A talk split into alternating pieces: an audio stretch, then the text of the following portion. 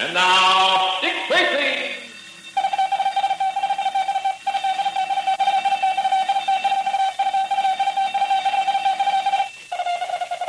This is Dick Tracy on the case of the crooked fingers. Stand by for action. Let's go, men.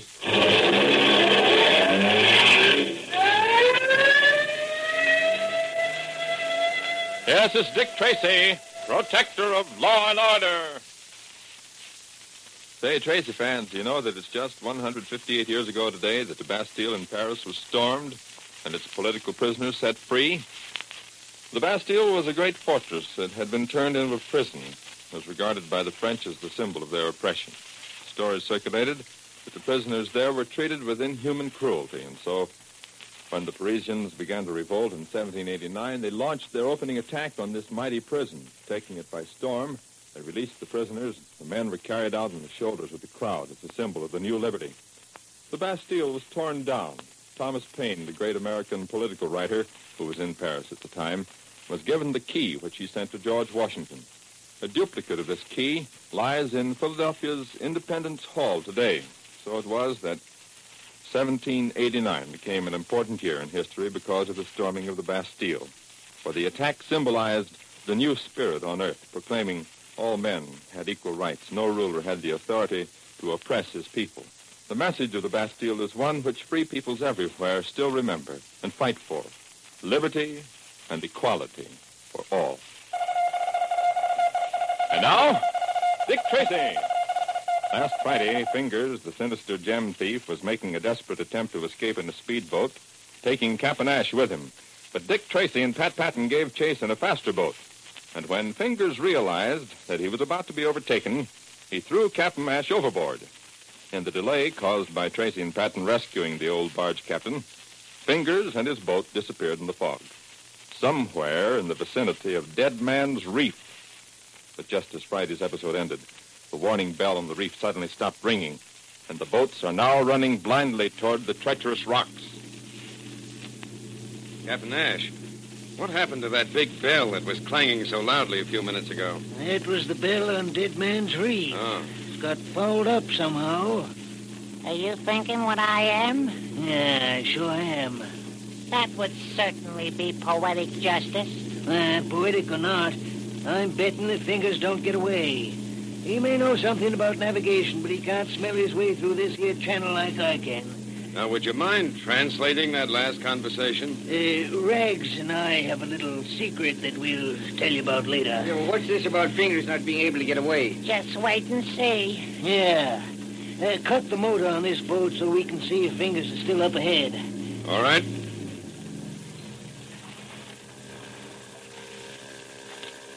Yeah, he's still up ahead. Better not steer directly to where the sound of his motor's coming from. Better bear off a little to your right. Oh, Captain Ash, you're wonderful. The way you can get through this channel in a fog, even without the bell to help you. I told you I could do it by smell. I better bear off a little further to the right. What's the matter? I can smell the rocks now. Smell. Why do these things always happen to me? Now, don't be self-centered, Pat. It's happening to Fingers, too. Only he has no Captain Ash to guide him. Well, I just hope that last ducking in the ocean that Captain Ash got didn't do anything that his senses smelled. It didn't, young fella. I can smell them rocks powerful strong right now. We're mighty close. What should we do? Hey, better cut the motor down and listen.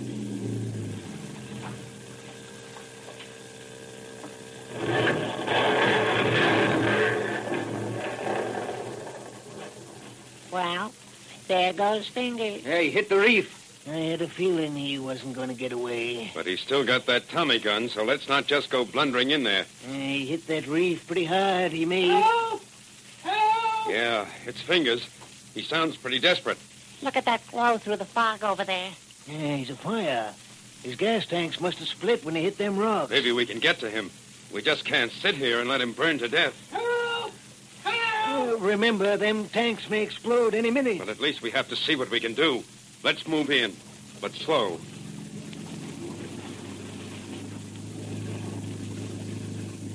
There's his boat half turned over and wedged in the rocks. Yeah. Look, the burning gasoline is spreading out on the water. Yeah, better go back. This boat of ours would go up like matchwood if we tried to get through that there burning gasoline. Oh, there must be something we. There was something. And that was it. Yeah. It's the best way for him. Yeah. No use even bothering to look for the body. There's not enough of the board left to put in a small-sized aspirin box. Well, so much for fingers. Now we'd better see what's the matter with the bell on Dead Man's Reef. Yeah, I was waiting for that. Uh, Captain Ash and I have a surprise for you. What is it? You'll find out. Won't he, Captain Ash? Yeah. Now, if you'll just turn this boat around, go back about a hundred yards, we'll come to the bell. All right. Is there any danger? No, no, not unless I miss the buoy in this fog. Oh, fine. That's like saying there's no danger of getting shot at if the gun's loaded with blanks. Young fella, I won't miss the buoy. How are we doing now? Yeah, you better take it easy. We're almost there. Hey, look up ahead, Captain Ash. There it is. My, but you're certainly a wonder. I don't see a thing. That's because you don't know what to look for. See it there, all right? Yeah. Yeah, I see it now. What's the next move? Uh, pull up on the left-hand side. Right. Uh, easy, easy. Now, grab hold of the buoy while I reach up inside the bell and see what's keeping it from ringing. Right. Now, now, hold it steady. Uh, that's it, that's it. Yeah. Something slipped down and fouled up the bell clapper. What is it, Captain Ash? Uh, just a minute. Uh, there, she's loose. Well, what do you know? The Tarara Tiara. Huh? Captain Ash, did you hide the tiara in that bell? Uh, well, let's say I put it there for safekeeping. And it slipped down and kept the bell from ringing. Holy smoke, Chief. And Fingers was really killed by the Tarara tiara. The tiara he once said he'd risk burning to get. Well, he burned all right. Captain Ash, I can't tell you how glad I am to get this back. But you must realize that you're guilty of concealing stolen goods. I know it. And I'm willing to take my medicine. Of course, you did help us get rid of Fingers, and you showed us where the tiara was hidden. And he kept us from running on the same reef that Fingers did. Right. Well, all this will weigh in your favor, Captain Ash, and I'll add my personal recommendations of leniency. But in the final analysis, it'll be up to the district attorney. He doesn't want leniency. He wants to pay in full. Now, wait a minute, young man. Seems like you're in an awful hurry to send me to jail. Oh, it won't be so bad, Captain Ash. After all, I'll be there, too.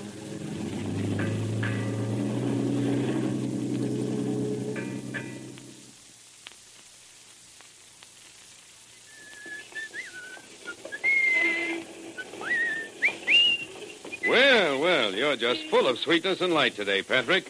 What's prompting this happy mood? Uh, principally the prospect of not having anything to do for a few days. Now that we've taken care of the Tarara tiara and Fingers. That's right. Chief hasn't a single case for us. Well, a day off won't hurt. As a matter of fact, I, I'm, I'm thinking of retiring. I'll believe that when I see it. No, I'm serious, Richard. I feel that I've taught you enough to make a fair cop out of you. Now I shall retire to some pleasant cave and raise bats for haunted houses. An occupation for which you're admirably suited. Oh, thank you, Tracy. I'm glad that you can appreciate my profounder talents. In the meantime, uh, what do you suggest? Shall we go and see a good detective movie? Oh, or for the love we... of Pete, no. We'll find a nice, expensive restaurant, and you'll buy dinner for both of us. Well, that sounds like as good a way as any to start off an evening, but uh, somehow I think you're taking advantage of me. Why, Richard, what a thing to say. You wrong me. Just to show you what a nice fellow I am, if you'll buy dinner, I'll spend my money on the rest of the evening's entertainment. But I'm not sure that I want to go on a three-hour streetcar ride. That'll be enough out of you.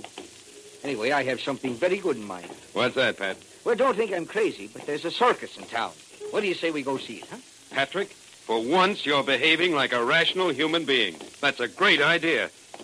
I haven't been to a circus in years. Well, I'll describe the more important points to you so that you can follow the plot without too much trouble. You're so good to me. Now, when you see a creature with two humps and a face like a one-eyed beefsteak, it's called a dromedary. Nothing doing. A dromedary has only one hump. Richard, somewhere along the line you've been gravely misinformed. A dromedary has two humps. You're off your rocker, Patrick, and I'll prove it to you when we get to the circus. Now, you take a camel. That's a different thing. The camel has. While Tracy and Patton are discussing a matter that rightfully should be of more interest to a camel than to two detectives, a man and a woman, both of the circus, are talking of life and death.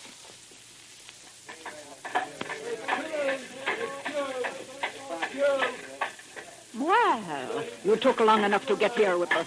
I am sorry, medium. I did the best I could. After all, I am the ringmaster. I have other duties besides dancing attendance on you. They should be secondary. I shall explain it to the owner of our circus. Now, look at these clumsy apes. They have not even got my fortune-telling booth up. Take it easy, medium rare. You ain't queen of the circus, you know. Yes, I am. I am. I shall always be queen of the circus. What did you say, medium? Never mind. Stay here until these fools have put up my booth. I must talk to you alone. What else can I do? Okay, medium rare. Your place of business is ready for the circus. I am a seeress. I tell the truth. I read the future. Come off it, medium. You're a lady raghead and as big a fake as all the others. I tell you, I know everything that is going to happen. All right, I'll bite. What is going to happen? Ah, the future is too precious a commodity to waste on idiots. Ah, you couldn't even predict high tide with an almanac. Ah, very well, you fool. I will tell you what is in store for the circus tonight. Death will strike. Death with pounding hooves, beautiful, trampling, screaming death. Don't you know better than to talk like that around a circus? You put a whammy on us. I'm getting out of here. You're bad medicine. I tell the truth. I know the future. What do you mean by that? Snap your whip. Ah, I love to hear that sound. And when you crack your whip like that tonight in the center ring, Rosa the equestrian, the daring rider, will die. In a moment, we'll return to Dick Tracy. But first, well, first, so you want to lead a band, huh? Well, so does everybody else, from tailors and sailors to fighters and writers. And they've all had their dream come true on Sammy Kaye's show, so you want to lead a band. Every Monday night, four contestants are chosen from the audience, and then the musical battle begins. Each one tries his hand at conducting, and one by one, contestants drop out until the winner gets the grand prizes in the bandbox. And brother, what prizes! Refrigerators and nylons, electric ranges, prizes contestants of any age can come away with. Recently, two different generations were represented on the show. One was an 18-year-old high school student who was later selected as the nation's best amateur band leader. The other was a grandmother of 72 who provided a colorful addition to the proceedings by taking off her coat, pushing up her sleeves, and leading the band through a favorite Bobby Sox tune. In her enthusiasm, she forgot to stop the orchestra. The musicians sustained the final note with admirable endurance until Maestro Kaye reminded her that the band stopped only when the conductor gave the signal. Help yourself to So You Want to Lead a Band Monday nights when it's heard on most of these ABC stations. Now, back to Dick Tracy. Where is Simeon, my pet monkey? I haven't seen her around, medium. Find her with her and bring her to me, for she is the one who will help kill Rosa.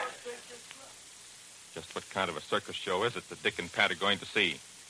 You'd better tune in tomorrow for The Adventures of Dick Tracy, featuring Jeff Morrow and Carl Eastman, and heard overseas through the Armed Forces Radio Service. This is George Gunn speaking.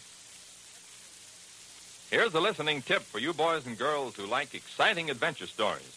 We have a swell adventure show called Sky King, a daring two-fisted series about the thrilling exploits of Schuyler King, an ex-Naval Air Forces officer who is back home after four years in the Pacific.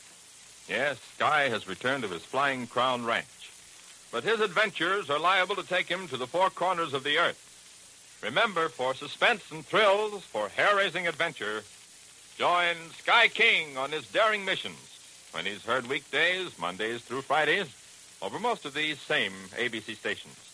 Stay tuned now and tune in Sky King. This is ABC, the American Broadcasting Company.